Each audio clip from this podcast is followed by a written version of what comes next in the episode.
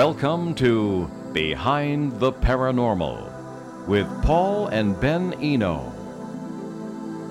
Who was Howard Phillips Lovecraft? What was his influence on modern occultism? What is modern occultism? Well, hello and welcome to the 617th edition of Behind the Paranormal with Paul and Ben Eno. I'm Paul, and Ben is uh, still on his uh, very strange December schedule and will not be with us uh, this evening. Uh, he will, however, uh, return hopefully after the holidays to his regular uh, appearances here on the show. I get all kinds of complaints when he doesn't. I guess people really like Ben, and as do I. He's my son. Anyway, those wide ranging questions have to do with our show this evening, of course, and we bring you a show on an unusual subject that's a bit more scholarly than usual and it has to do with Rhode Island's own great writer of horror and science fiction, who also happens to be a distant cousin of your, of your co host. And we welcome your calls. It's 800 449 1240 from anywhere in the U.S. or Canada, 401 766 1240 locally. Also, we will monitor Paul at behindtheparanormal.com for emails. And before we begin and introduce our guest, uh, we cannot let this evening pass without mentioning that this is the third anniversary today of the terrible uh, tragedy at Sandy Hook, Connecticut, at the school uh, there when uh, 20 children and six staff lost their lives. Um, simply a terrible, terrible thing, but something very important to remember. And I'm going to go back again to a, a, a quote from Mr. Rogers, Fred Rogers, the uh, the great. Uh, uh, child expert and uh, all around um, positive person who was on the air for many years, Mr. Rogers' Neighborhood, who said something to the effect that when he was a child and saw scary things in the news, his mother always said to him, Look for the helpers. There are always people helping. So, far more people helping and doing good things in the world than there are people doing bad things. I mean, it's perhaps it's a little consolation uh, in the face of su- such evil, but it is nevertheless something to bear in mind. So let's uh, uh, pray for them today and uh, re- keep c- compassion and positive spirit in our hearts because that will overcome anything that is evil in the end. So, to our guest, John L. Steadman is a scholar of both H.P. Lovecraft and Western occultism and has been a magical, pra- magical practitioner himself for over 30 years, working with various covens and small groups of initiates. He has a Bachelor of Arts from uh, Michigan State University and two master's degrees, one from the University of Virginia, the other one from the University of Wisconsin. He is a professor of English language and literature at Lansing Community College in Michigan, and his book is H.P. Lovecraft and the Black Magickal Tradition. His website is johnlsteadman.com. Professor Steadman, welcome to Behind the Paranormal.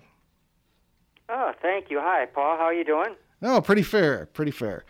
Uh, to start at the beginning, John, what is magic with a K?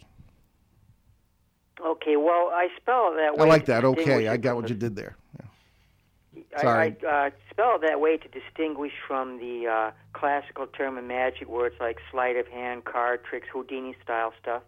And I, I actually follow Aleister Crowley in this because he put the K on it too. But right. what magic is is basically it's a practice where uh, you're actually uh, I actually define magic. I got to make it clear to everybody. This book is actually targeted toward fans of science fiction, horror, and fantasy, not necessarily specialist or new age or occultists so much, sure. although they get a lot of benefit of it. And so I spend a lot of time in that first chapter just defining my terms, basically, because that's the information you need to understand. But mm-hmm. I define magic basically as a, uh, the use of language, gestures, symbolic objects, and stylized settings to uh, get into contact with extraterrestrial entities. And what you do is you uh, can uh, do several things once that happens. You can, uh, I, I clarify the difference between the two types of magic black magic and uh, white magic. And you can use magic for knowledge and power. And when I say knowledge and power, I'm talking about good knowledge and good use of power. I'm not talking about using it to dominate people or to uh, promote evil. Or you can use it from a white magical standpoint. And what I define white magic is spiritual perfection.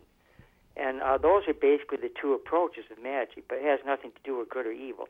So what you do is you use magic to either do either one of those two goals. Okay. And what do you what do you mean when you say in your bio that you are a magical practitioner? So you try to apply what you just described? Yeah, well, what a magical practitioner that confuses some people, like especially skeptics. They think that a magical practitioner is somebody that's actually having uh, some kind of uh, direct effect on the physical world, and that's not the case at all. The reason why you practice magic is for the same reason that people do almost anything. I mean, like your your show here, your paranormal show. I know you're doing a lot of things to promote goodness and positive too, but you're basically doing the show because you're fascinated by the paranormal. It mm-hmm. interests you and it gives meaning and purpose to your life. And that's your primary motive. And then the other motives are important, but the primary motive is you're fascinated by it and you want to do it. You want your creativity takes that direction.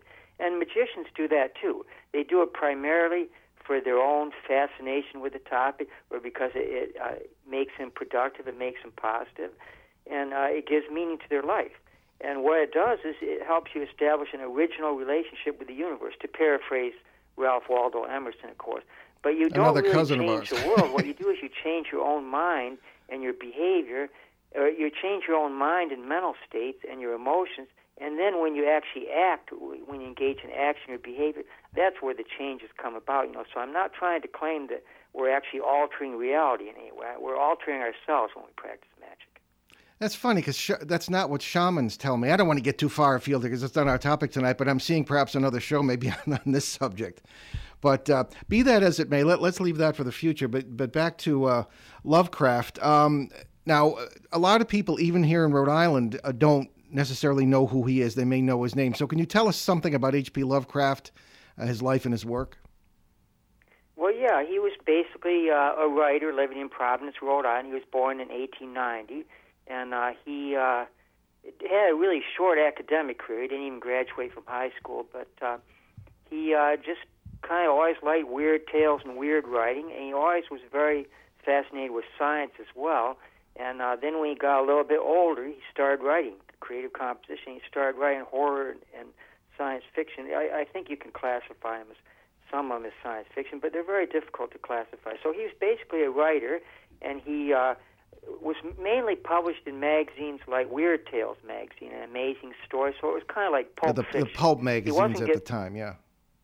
Yeah, he wasn't getting published in the slick magazines. They, in the 20s, they called them slick magazines, uh, like the Saturday Evening Post, the kind of magazines that F. Scott Fitzgerald would get published. Mm. This isn't what we're talking about. We're talking about pulp magazines.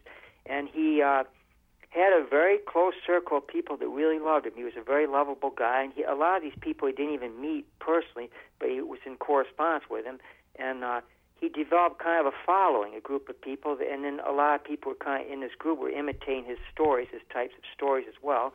And uh, so he wrote those stories. Basically, he never actually had a book published in his lifetime. You know, a lot of people tried to get his, his, him in book form, but they were unsuccessful at doing that. And when he died, he died in 1937 of intestinal cancer. And when he died, he thought he was a complete failure. He thought that he, he had no reputation at all, that he, no one would remember him, nobody would read his stories. And a lot of times he thought his own stories were like not up to par with like uh, more serious literature. But uh, history has proven him wrong on that one.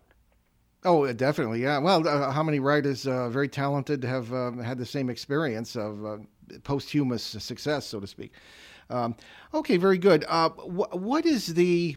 These are all background questions to our main discussion, and I'm, I'm going. I hope I'm pronouncing this. Well, I get. Well, Lovecraft himself said there's no way to really pronounce this because it wasn't meant to be pronounced by human vocal cords. Okay, jokingly. So, yeah. Uh, what is the Cthulhu um, mythos? Uh, Cthulhu is actually a very good pronunciation of that. I've heard some really odd Thank you. Must be the DNA. Too. And you know, we, we can get into that a little bit more later on if you want, because uh, Lovecraft's entities, and I talked about extraterrestrial entities before, but they're very sophisticated. They're in total alignment with the modern views of quantum physics.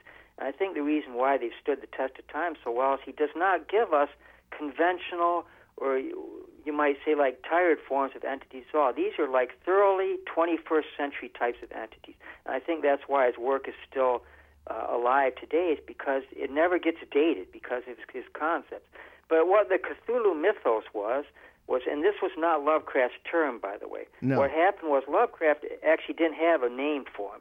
He kind of jokingly called him Yog Sothothery, one yeah. of his entities is Yog Sothoth, so he called him Yog Sothothery. But he didn't actually formally categorize his stories, and he never actually referred to him as Cthulhu mythos.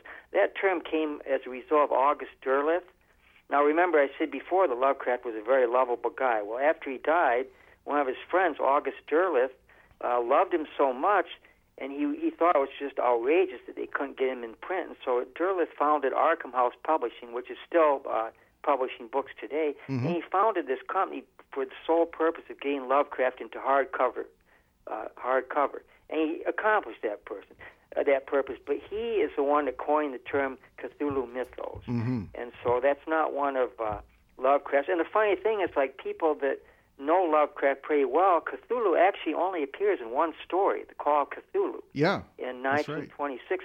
So they they call they call it the Cthulhu mythos, but really that entity is not a very important entity in the pantheons of other entities. But for some reason, Derleth's uh, distinction, his designation, seems to have stuck. So most people, more often than not, call it the Cthulhu mythos. Uh, people like S.T. Joshi are kind of uh, lobbying for calling it just the Lovecraftian mythos Yes, I which know, would be okay, you know. But the thing is that well, we I, we can't really get into that kind of discussion, like the differences between Derleth's mythos and what the actual Cthulhu mythos is, and how that. Uh, Yeah, they all added their own own touches myth- to it. Yeah. It, this is these are very complicated issues. There's been several books that have written about that, and it's never really been resolved, like what the difference is between all these mythos. And uh, whoever you're talking to comes up with a different interpretation. So Sure. it's a very complicated thing to kind of pin down the differences between them. Now, I should stop at this point and say that, that, that, that in our discussion, we're not suggesting th- these entities and stuff actually exist. I mean, this is part of Lovecraft's uh, literature, and it, it was uh, really, and I'm sure you agree, John, landmark literature for the for the 20s and 30s. This was new stuff. Most of these people were still writing about vampires and ghosts, and Lovecraft's coming up with these Right. interdimensional entities and all, you know, between the worlds and all this business, which was really uh, groundbreaking at the time. So, uh, John, I have to comment um, that your book, uh, H.P. Lovecraft and the Black Magickal Tradition, is is quite well written, and it's pretty complete treatment of the subject. And I'm a professional editor, and I don't give compliments like that lightly. It's a, it's a good book. Uh, Vi- Weiser publishes good books. So let, us get into our main discussion here. Uh, I'm aware, and as are you, of the complete rubbish that many occultists have attributed to Lovecraft, that the concepts in his stories were true, that the gods and entities actually existed. In fact, Lovecraft was a complete skeptic and a scientific materialist who didn't believe in the supernatural at all. He just had fun with this stuff, as you've suggested. Uh, so why do you say that he influenced Western occultism, which one would think involves believers?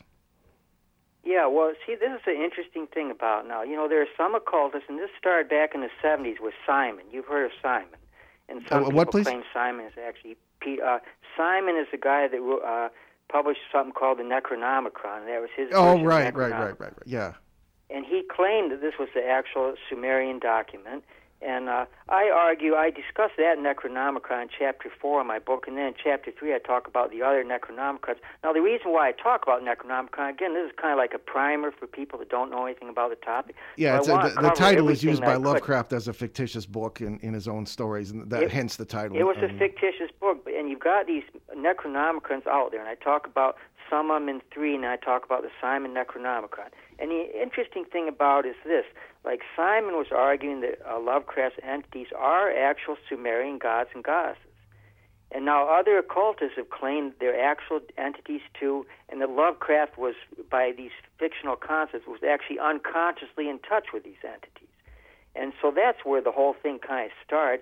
And then the influence on occultism is kind of expanded from there because Simon was claiming they were real Sumerian gods. And then Kenneth Grant, who was a disciple of Aleister Crowley, and he for, formed his own OTO based on uh, a different kind of a magical dispensation, argued the same thing basically. And he kind of embraced the Necronomicon. And then a lot of the uh, contemporary occultists have done the same thing.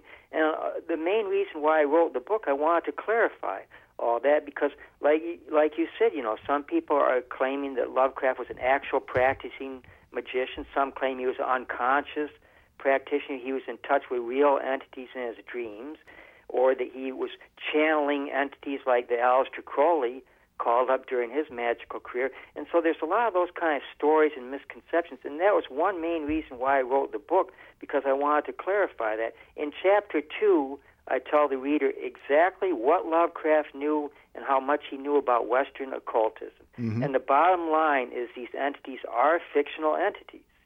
You know, so they are not based on Sumerian entities. Lovecraft created them entirely himself, and they're very sophisticated because they're based on Lovecraft's scientific and materialistic view of the cosmos. Lovecraft was an atheist, Mm-hmm. so he didn't believe in any gods or gods. He That actually got throw, thrown out of uh, Sunday school, according to him, anyway. Yeah, so he, uh, you know, he didn't believe in any gods or gods, and certainly he wouldn't have argued that his own gods and goddesses actually exist in any ontological sense. Sure. But what I want to clarify about this, though, is the difficulty to determine whether you can actually use these entities in actual magical workings. And magical practitioners use these entities as though they're real entities, and I've used them myself as real entities. And a lot of people find that to be odd. They wonder if they're fictional, then how can you uh, actually uh, use magic, and how can the magic work if you're actually accessing uh, fictional gods? And what I would argue, and I hope I'm not talking a little bit too long on this one, No. what I would argue is con- concepts like fictional and real are very, very difficult to define. Uh, are you a fan of the Harry Potter books? Yes. Uh, Our uh, producer is uh, last- nodding his head as well. The last Harry Potter book was it Harry Potter and the Deathly Hallows. And remember that charming little scene just before the climatic chapter where Harry Potter gets struck down by Lord Voldemort and he's in this kind of weird alternate dimension. It's kind of like King's Cross Station. Mm. And he meets Dumbledore, and Dumbledore was killed in the previous book. And so he has a conversation with Dumbledore, and then at the end of the conversation, uh, he Dumbledore's getting ready to walk away, and it's getting kind of misty. The mist is rising. He says, "Just a minute, sir. You know, is has all this been happening inside my head, or is it real?" And Dumbledore says to him, he says, "Well, of course it's all been happening inside your head, but does that mean it's not real?" Mm-hmm. And I think that's a very important statement. I agree. What I'm arguing, what I argue in this book is that even though they're a fictional entity, they're being accessed by literally billions of people around the world, just like the God of Abraham. I mean, we've got Christians going into church right down there. Every every day they go into church, they're lighting candles, they're praying, they're accessing those religious icons as well. And so you could argue that those entities like God or any other gods, too, the Wiccan triple gods or the uh, four crown princes of hell that Anton LaVey's group believe in, you could argue that all these entities are fictional, but they're like big batteries, big archetypes, and the more energy that people put into them, they, you can pull that energy out of them. And so what I would argue is that they might be fictional entities, but the fact that they're being accessed by so many people gives them a certain reality. And that's where the magical uh, energies come from. I think that's a very astute observation. I, something I've thought about very often myself. And uh, you know, we don't mean to insult anyone who is a believer. I, I myself am a, a man of faith. It may, may not be a faith a lot of people would recognize, but uh, it, it's um, I think a very very important point that may, might get us into the realm of quantum mechanics. I'll give you an example, John. Um, one of our early shows way back 08 or, or 09 was involving Dr. Michael Persinger, uh, at the time Sudbury University in Ontario, who was um, doing experiments with stimulating things like near-death experiences, you know, in a laboratory with electrodes. You said, you know, these, these can be artificially stimulated, and he had uh, something Ben got a big kick out, which was the God helmet, as he called it. And you put this on, and the, you know, you stimulate all these amazing ethereal experiences, and the students who come in, oh, can I try on the God? You know, could you could you had to, you know, couldn't uh, get it, keep them away. So, uh, sort of a, uh, a non chemical uh, high, I suppose. So he said, and we had him on the show, and we were prepared to try and blow him out of the water because we thought, we felt convinced that he would say, well, this means that these things really aren't real. However, he agreed with us when we said that just because they can be artificially stimulated, uh, you know, which is, I suppose, an extrapolation on what you've said, uh, doesn't mean they're uh, not real. And he agreed which I th- was kind of I thought was kind of impressive. And of course, that brings up what you've just brought up. What is the difference between real and not real, or is there, or does it depend, or is it relative? You know, Well, so these, these things, this is why Lovecraft's work is so vital because in Lovecraft's work, you can interpret the extraterrestrial entities in a number of different ways. You could say they're just simply alien, just like us, but they live in other planets and uh, other parts of the cosmos, but they're kind of like us, you know, they're in more or less in space and time. And uh, it's perfectly acceptable to accept his entities like that. Or you can say they're interdimensional, in other words, they're living between the dimensions, and uh, that's perfectly acceptable as well. And what I do as a magical practitioner, I leave the question of the reality of them just, it's beside the point. You could argue they're fictional entities, and all the magician's doing when he gets inside his little circle and he uses symbolic objects, all he's doing basically is unlocking powers of his own mind because we only use a fraction of our mind. And he's using these concepts like Cthulhu or Yog Sothoth simply to unlock powers of the mind, but that's the only use that they have. And so I'm perfectly willing to allow for all those interpretations. I don't actually insist on any of those things. As a practical magical practitioner, all I want is to gain the knowledge and the power or some kind of insight. And if that happens, I don't care where you think they came from or what they are. It doesn't matter. It's like if I get somebody from uh, the mi- middle of Borneo and I bring him into my room right here and I take him over to that light switch, that person doesn't have to know anything about electricity. He doesn't have to know about circuit breakers. He doesn't have to know about what people do when they climb up on the wires. All he has to do is flick on the switch. If the lights come on, he should be satisfied. And that's the way I feel toward magic as well, you know. So the reality of them is something that I really don't worry too much about. And if I had more time, I'd like to get into some of the things you're talking about because of the we talked about quantum mechanics before, but you've heard of the uh, Heisenberg uncertainty principle, sure. right? Yeah, yeah, a lot of people interpret that to mean that because everything's uncertain, anything goes, and that's not what the quantum physicists interpret that as. It's a very specific interpretation based on subatomic levels because, quite frankly, quantum mechanics is of no value when you leave the realm of uh, atomic and subatomic behind. Newtonian well, that's a matter for some deba- of some debate, but go ahead. Yeah, but uh, what the Heisenberg uncertainty principle, it's just basically about particles. All it's saying is that a particle can't have clearly defined values for position and for speed. And so there's no such thing as a particle that's just staying stationary because it would be in a, a a specific place and it would have a speed of zero. So you can't measure well, until that. someone looks there's at no it. way. And it's an uncertain, and so the way the quantum physicists would view that, if it's uncertain, it never existed in the first place. You know, so think about how that is. Like if we extrapolate that, the uncertainty of something like that, to the realm of ideas, like ideas like real and fictional, again, I, I, the quantum physicists would say we're not actually looking at this the right way. Because why should we have to define them clearly like that? Why should we have to say something is fictional or something's real, and then there have to be clear definitions for each of these? The quantum physicists would say we're asking the wrong questions. We shouldn't be looking at it that way. We shouldn't require reality to be something distinct from fictional, and vice versa. Okay, I, I, agree with you as far as that goes, but I think we may diverge in uh, two ways. One is uh, on the question of morality, and we often get this on the show. Now, there, are, now, there, as you know, there are a number of interpretations of quantum mechanics. I think at this point, uh, most quantum physicists would agree with the idea of, of either multiple worlds or the hologram.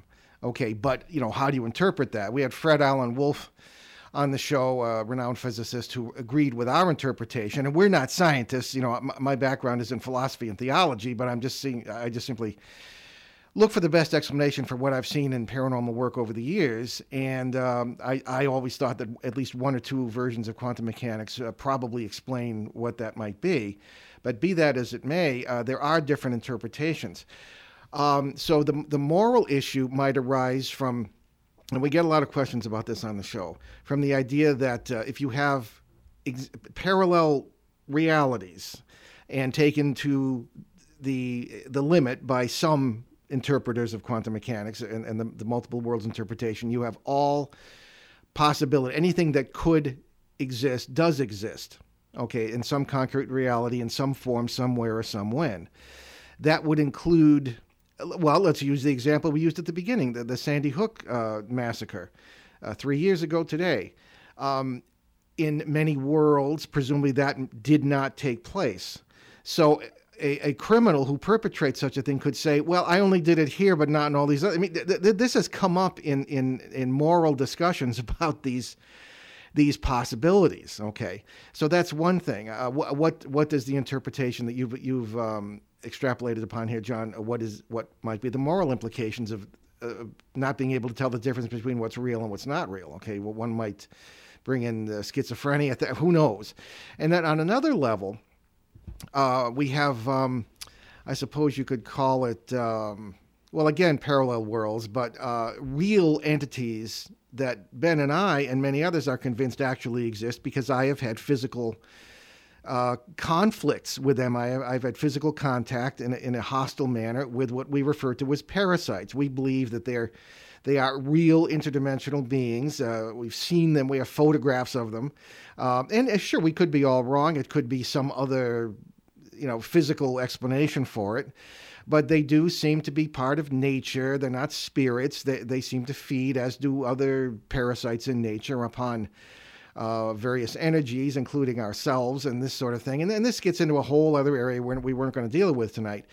But um, so, so, so that approaches uh, the argument from the level that, that some of these things, at least, are real and are interpreted in human folklore and the human experience by certain names. And I suppose you could call some of them by Lovecraftian names, although that's kind of stretching it. Uh, you see where I'm getting at here? I mean, there may be more to this yeah, than I do. Meets the eye. I know? do. I, I actually don't see the moral implication because, uh, and this is why, you know, I, I basically view uh, good or evil dependent on behavior and actions. I don't think good or evil goes any farther than that. And so, like, uh, whatever you think, like whatever your knowledge is, uh, it really has nothing to do with good or evil per se until a person's act or until they behave. Okay. So, like that person you're talking about before, you know, he says, well, in an alternate world, I probably was good. I didn't kill anybody at all. That's beside the point. You know, what you do is he's in this world, he's in this realm right now. He's being judged in this realm right now in a court of law. And so he's judged his actions and behavior on that particular plane, on that particular level, were evil, and so he has to face uh, repercussions for it. So he can't be allowed to get off because somewhere in some other dimension he might have not done that. And and remember, you know, I mean, a lot of the quantum physicists, they uh, when you get past, that's why I said before, like when you get past the subatomic level, you're getting back to Newtonian physics again. And like I'm sitting right Well, here in this chair right now, and I'm not, I'm, I'm actually relatively stationary, so I actually am uh, have a well-defined position here, and my movement is zero basically. So in the realm of Newtonian physics, that can happen, but in the realm of quantum physics, it can't. So somebody can't make a claim like that. You know, I mean, and, and if they actually seriously do make that claim, you know, saying I was not evil in some other dimension, then they're uh, you could argue they're psychotic. If they really believe that, you could argue they're psychotic by the standards of this morality and this this level here. You know, so Okay. I don't see Well, well, how. I'll have to interrupt, uh, interrupt you there for John, uh, John for a minute because we're going to take our uh, break, but we'll continue when we come back. Right. You're listening to Behind the Paranormal with Paul and Ben Eno, Paul this evening, on WOON 1240 in New England's beautiful Blackstone River Valley. Stay with us. Hi, I'm Greg Bell, the host of When Radio Was. Why, Mortimer, Bill, is that you under that blindfold? Bill, with this thing on, I can't see who I am. No, I imagine not. Can't you see anything at all under that blindfold? On a clear day, I can see the blindfold. You can. Yeah. When Radio Was, shows from the past for today's imaginations. When Radio Was airs Monday through Friday, right here on ON 1240 Radio at 11 a.m. and 11 p.m. Okay, well, th- those are great shows, folks. Earlier in the day on, on ON 1240, if you do have a chance to listen, they're a riot, most of them. So, anyway, we will get back to our discussion in a moment, but we wanted to remind you of some of the charities Ben and I have adopted. And uh, one of the new ones is uh, Help for Haiti. And we're going to tell you more about that probably next week. I'm gathering some information now uh, on that, and also uh, uh, veterans charities and one for young people at risk in Los Angeles. So we're going to check that out at the end of our show during our announcements. So let's get back to our fascinating discussion with Professor John Steadman. And we're talking about uh, one of our beloved local he- figures here, H.P. Lovecraft, Howard Phillips Lovecraft, great writer, 1890 1937, a great uh, pioneer of uh, writing of horror fiction, and some interesting scientific ideas as well. And uh, we, we, are, we were talking about his influence and I, the influence of Lovecraft on the uh, Western occult uh, tradition and, and uh, action, and also his own, uh, perhaps uh, what would have been his discovery, John, of quantum mechanics. Because in one of his letters, I can't remember which one, I should have dug it out, in the 30s, he died in 37, but this is, I believe, in the mid 30s, maybe 35, 36. He starts referring to his sort of um, minor knowledge of it and desire to learn more about quantum mechanics, which was uh, enjoying a sort of um, uh, birth in the public mind at that time to some degree. Um, do you think that Lovecraft would have written more stories, uh, perhaps from that point of view, um, had he lived longer? Oh, yeah, I think so. I, I really do think so. It's kind of difficult to decide exactly what kind of stories he would have written, but I think he would have continued on in that vein, certainly. I think he would have been interested in the. Uh, uh, the interest in the occultism. He, uh, Lovecraft, of course, had no use for occultism, for the ideas of no, occultism. No because the ideas are really quite simplistic when you think about it. I mean, the occultists are still talking about things, even the contemporary occultists are still talking about things like the tree of life and the astral plane and outmoded concepts. Tell me about like it. That. I'm not sure. Yeah, I'm not sure those things actually exist. Well, the Tree of Life is uh, some indigenous people s- know about that, but I, I know exactly what you're saying and find it very frustrating. Uh, well, I mean, do you think that that's bad? Try working in in uh, any sort of uh, ghost or poltergeist research. I mean, there's, a lot of them are still, you know, people who are, even people with with degrees. Some of them, you know, they're they're still stuck in the 19th century, as Ben and I often say.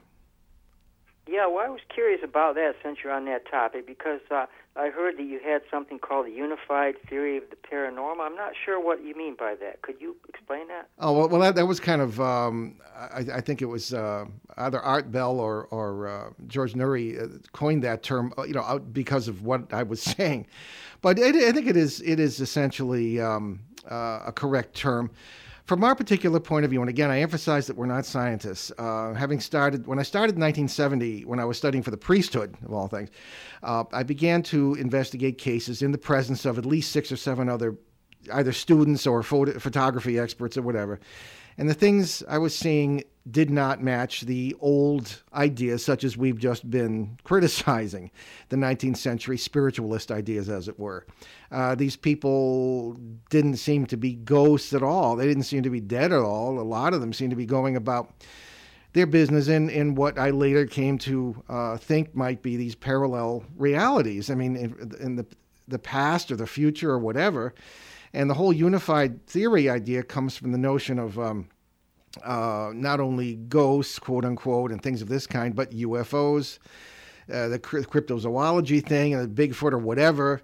Uh, so they seem to come and go, and we think that perhaps the um, the engine of this is the the notion of the, the uh, quantum uh, multiple worlds interpretation if our point of view on that is correct.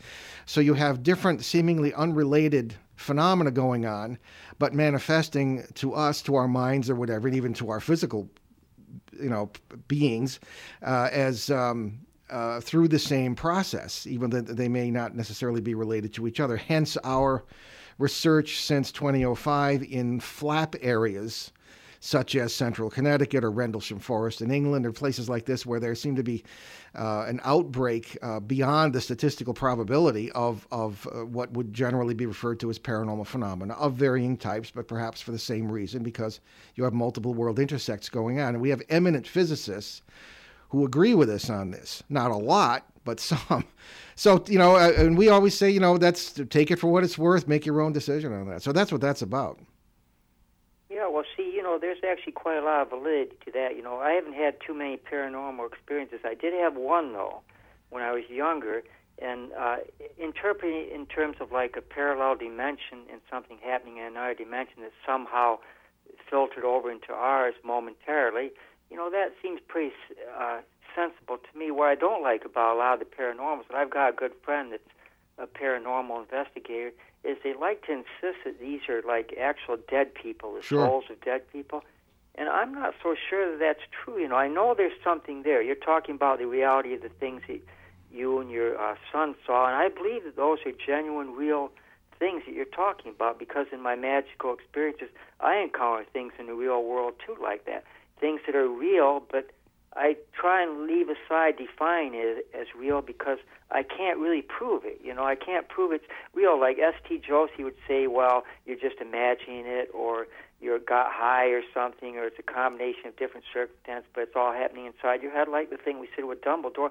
And I really can't empirically prove that it's real, and so that's why I leave the question aside. But I've never believed, quite frankly, that 99.9% of the things that people are saying are paranormal or actually dead people. I'm not so sure about that. No, I certainly agree. And and knowing ST, I, I don't. I, have met him a few times. I don't think I've seen him since the Lovecraft Centennial Conference in 1990. But uh, probably, as as you point out in your book, John, uh, ST Joshi, the, the most uh, eminent, I think, Lovecraft scholar in, in the world. Uh, certainly, yeah. he. Um, he, he, reminds me of Lovecraft himself because he his belief system is pretty much the same, you know. Um, so, but so I know what you mean. But uh, yeah, it's but, very yeah, frustrating. Uh, there is something important, an important difference between him and Lovecraft. Mr. Joshi is an atheist, and he's a very hard-lined atheist. Mm-hmm. And if you look closely at Lovecraft, Lovecraft was a professed atheist and a materialist. But Lovecraft had kind of, I mentioned this in chapter two, had kind of a what-if view. You know, he always kept yeah, he an did. open mind. And he argued that if we had supplements to our knowledge now that we're not aware of yet, but if we can imagine supplements – things outside of our knowledge now, then he would be perfectly willing to accept the existence of gods or entities, you know.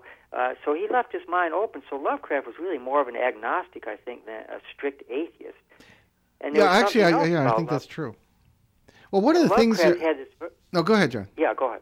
Okay. No, go ahead, please. Well, one of the things I was I was going to point out was that Lovecraft was only 46 years old when he died. I mean, and and and he always uh, emphasized that he was always learning himself. He was always a student, uh, which I respected very much. And he, um, supposedly, according to my mother, he and my father corresponded in the 1930s, and she threw them all away after my father died in the 60s. I talk about coming to hate almost close as I got to hating my mother. And uh, so, I mean, and you who knows what he would have learned or what, how his opinions might have changed or maybe they would, I don't know but he was he was the sort of person whose mind I respect someone who was always learning always open-minded and willing to consider other points of view. Yeah well his mind you know like this book here I've got a trilogy going here. This is the first book in my trilogy and what I do is I kind of clarify the thought the connection with the occultism and one of my book reviewers said that this book is good as being a primer too because like in the latter half of the book, I look at Lovecraft's specific influence on certain black magical systems like the Wiccan religion and the Chaos Magician. And one of the reviewers said they really liked that part because they had problems understanding a lot of these magical systems, or they didn't have knowledge of them. And so I kind of provide information about those things too. So I tried to do that in this book as well. But um, what what I think is interesting about about the whole thing. I think I almost lost my train of thought here. Well, no, I'm just saying the, right. the, the producer right now is he's holding up uh, uh, the book, and uh, for those who are, happen to be listening on a computer or some device, is it just computers or these other? Uh, I believe it's any device that could stream the internet. You can get, Okay. You can get this video off of. Yeah, don't do it in your car, but other than that, uh, you know, no, unless you're uh, in the you can see passenger the seat or in the back. Right, the book. Um, and uh, so this is a good time, John, to, to talk about uh, your book as you've begun to do and, and where people can get it. And as I'll, I'll say it again, it's well written, it's, it's uh, attractive. I, I, I really like it. It's uh, well thought out. So please tell people where, uh, where they can get it and your website. And Well, it's actually available in most bookstores, you know, and it's in over in the UK as as well, you know. But they can always order it directly through the publisher, uh, Red Wheel Weiser, and it's on Amazon and Barnes and Noble. You can get it a little bit cheaper if you buy it on Amazon as opposed to uh, the bookstore. I think it's twenty two dollars ninety five cents in the bookstore, but you can get it for around sixteen or seventeen dollars on Amazon. So it's all over the place. But what I wanted to say about that is this is only the first one in a trilogy. I've hmm. already finished writing my second one, and what I'm doing, I'm slowly, and it's going to take me three books to do it. I'm exploring as completely as I can Lovecraft's mind. You mentioned before how fine of a mind he has. I'm actually exploring his thought and his views of the world and how he uses his fictions to actually express his worldview, his cosmicism, and his uh, his pantheon of entities. And it's going to take me three books to do that. Wow. And so in my second one, we're moving away from uh, the black magical systems, and we're moving a little bit more to how he uses magical the magical theories and uh, practice in his work to articulate his own views of the cosmos and about quantum physics and things like that. So that second book, I finished writing it already. It's 115,000 words, so it's a little bit bigger than this one. Wow. I'll look forward to that. I I've didn't got- realize there was a trilogy involved here.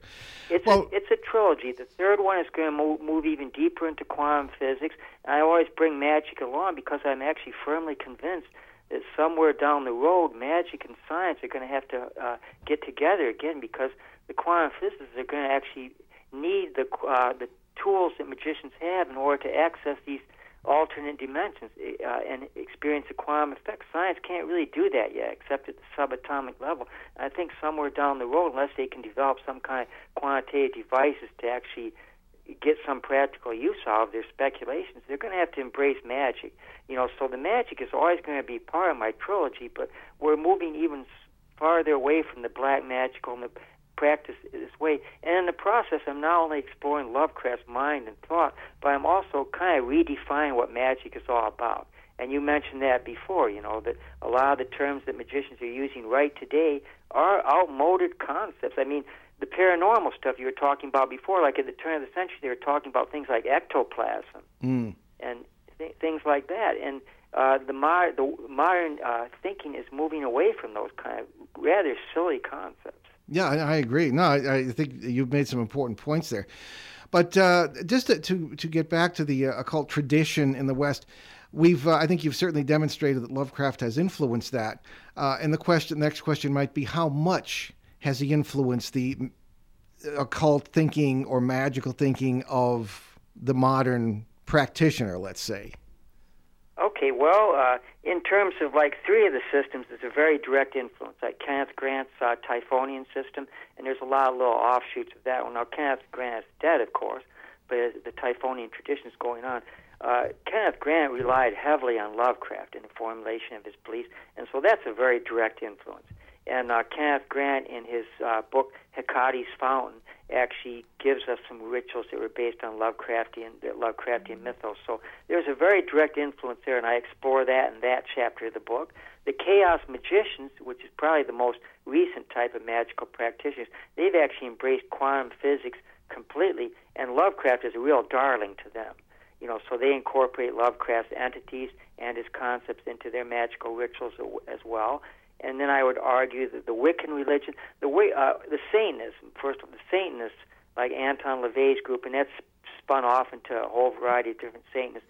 Uh, right from the start in the Satanic Rituals, which was published in 1972, I think, uh, Anton LaVey has a whole chapter on the metaphysics of Lovecraft, and he's got rituals that are based on that. So those three systems, they're still using Lovecraft heavily in their work.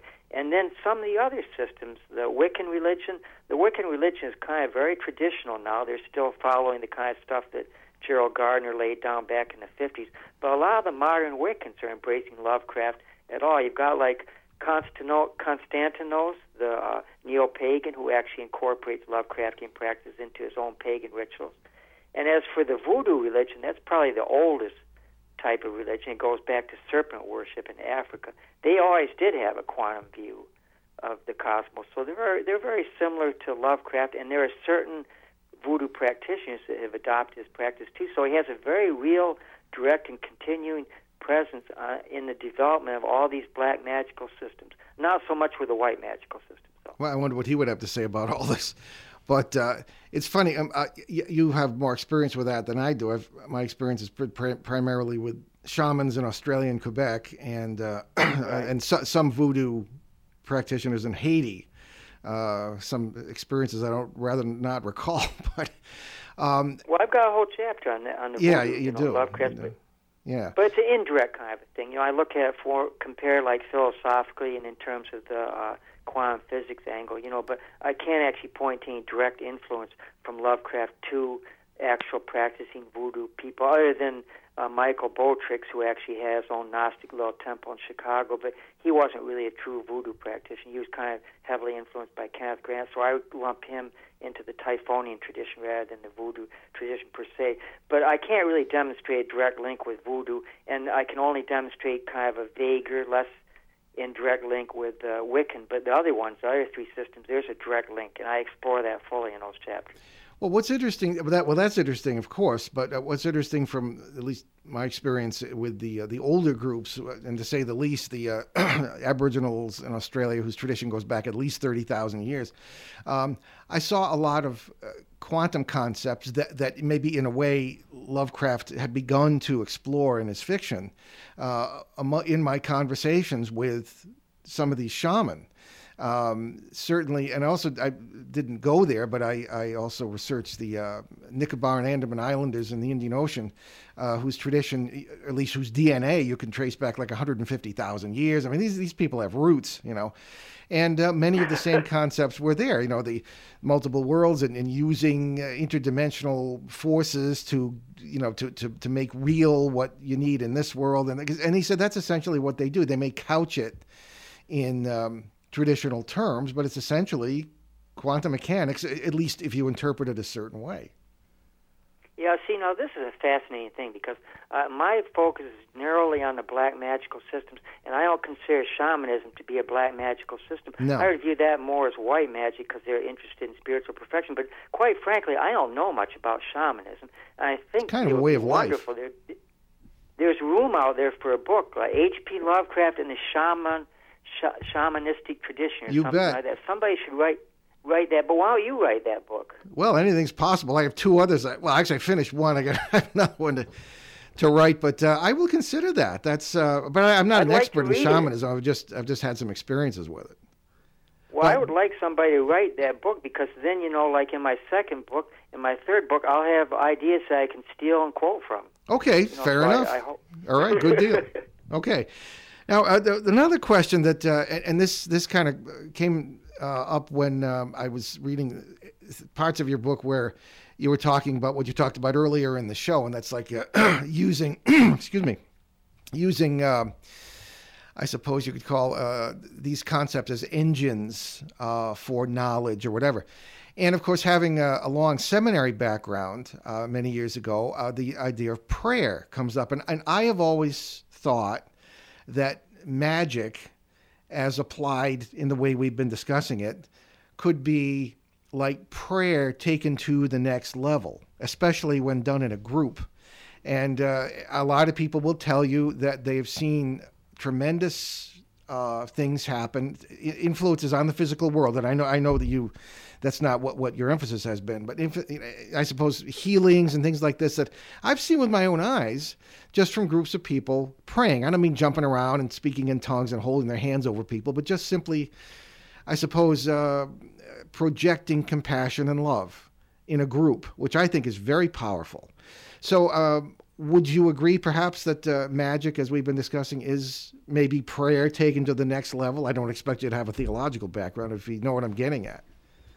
Well, first of all, th- those people that pray to God, and if the prayers are answered and it has some kind of an effect, it usually starts out as being a psychological or a mental state or emotion, and then it carries over into the realm of reality. Yeah, it's holistic. I, yeah. I hate to use the term reality, but uh, I believe that that's real, that that's genuine. I believe that they're using prayer the same way that I would use kind of magic, and it does the same kind of thing. But when you think about in the Catholic Church, especially, you said you were in the seminary. I think you got booed out, didn't you, because you were paranormal? yeah, well, that was that was the Eastern Orthodox seminary, Russian Orthodox seminary. Actually, booted Yeah, out. Yeah, so they probably didn't like the paranormal stuff too much. Uh, no, actually, I, was in three seminaries. The second faculty was very sympathetic. I was working with an exorcist and doing all kinds of interesting stuff. And but the uh, the, the last one was not too. Uh, the, there was just the opposite. So I suppose it depended on the faculty. But anyway, that, that Yeah, was that story. about that. I, I mean, exorcism—that's a magical ritual. Oh yeah, and I don't think they should should have been doing it. I mean, I was just a student. I mean, they weren't going to listen to me, but I I, I didn't think this was the, the best way to approach this. And today, were I to encounter these situations, and I, I sometimes uh, am asked to help in these things, I wouldn't approach it that way at all. I don't think it any, you know, I don't think it was um, what the, what they thought it was at all. I mean, the, the theology of these parasites, if that's what they are, I think they are, uh, is if there is one at all, it's very different. They, they're just creatures that are eating, just a little bit unusual. That's all. That's my point of view. So yeah, I mean, I wouldn't look Well, at it the same it- way today as I would then. Not not by any means. I, well, I want to view those like people always say it's a devil or it's a demon or something like that. I have serious reservations about. Well, as do know. I. I mean, there serious- is evil, there are entities we would consider evil from uh, when it comes to our well-being, but you might consider a mosquito evil for the same reason, you know. But I mean, the, Yeah. But th- that's that's the way our narrow paradigm can understand these things, and that doesn't mean it's Yeah, right. It's just our way of it's labels we put on it that we can understand. And I don't That's think why that helps I our have knowledge. problems. I try not to get involved in conversations of evil or good so much because uh, you get into these kind of discussions like a, per, a creature from another dimension. Say that it's just interpenetrating our dimension, and a human being gets killed or something, and it's like us swine a mosquito, right? I, I can't really call that entity an evil entity you know, because Yeah. it's not behaving evilly. It's just behaving the way it behaves. However, the people, the Sandy Hook thing, you know, deliberately taking a life and being above a certain uh, age where they know the difference between good actions and bad actions, that is an evil action.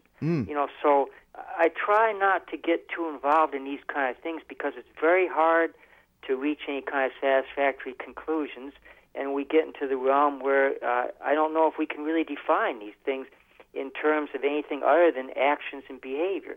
And from a human standpoint, when a human person does evil, I think we can label that evil. But if something that's beyond good or evil does something evil, then I'm not so sure that we can label evil at all. You know, Yeah, no, no, I hear you. I hear you. Hook, You know, I, I, I, You know I'm- what I'm saying? I'm, I'm kind of uncomfortable with the notion of relativism, but I, I don't think you can escape it in the context in which we've been discussing it, which is uh, alien entities, for lack of a better term. And, I, and I've dealt, and I'm thinking particularly of the Bridgeport, Connecticut poltergeist case we talk about a lot with Ed Lorraine Warren, who was working at the time, believe it or not. And uh, the, these things were alien beings. I mean, this is one of the times I had a physical confrontation with one. I was trying to protect a little girl. And uh, the best term I could think of was alien. You know, not not demonic, but just alien, very non-human in this kind of thing. So maybe, um, you know, there there are things in the human experience that, that are responsible for even concepts that Lovecraft had. I, you know, so that's. Uh, but again, it's it's it's uh, fodder for another another show. Uh, but um, Yeah. we're just about out of time, John. Really fascinating discussion. Uh, tell us once again about your book and uh, where people can get it. And uh, Josh is going to hold it up to the camera again for those who can see us. Oh, that's cute. Yeah. Yeah, well, it's e- everywhere. You know, it's in bookstores throughout the United States and UK. And uh, if they don't have it at your local bookstore and you really want it, uh, just uh, go into the bookstore and they can order it for you real quick. And you can get of course, on Amazon. You can get on Barnes and Noble. It's actually uh, available on a whole bunch of different sites as well. I noticed they actually had used copies on eBay and AbeBooks. So it's all over the place.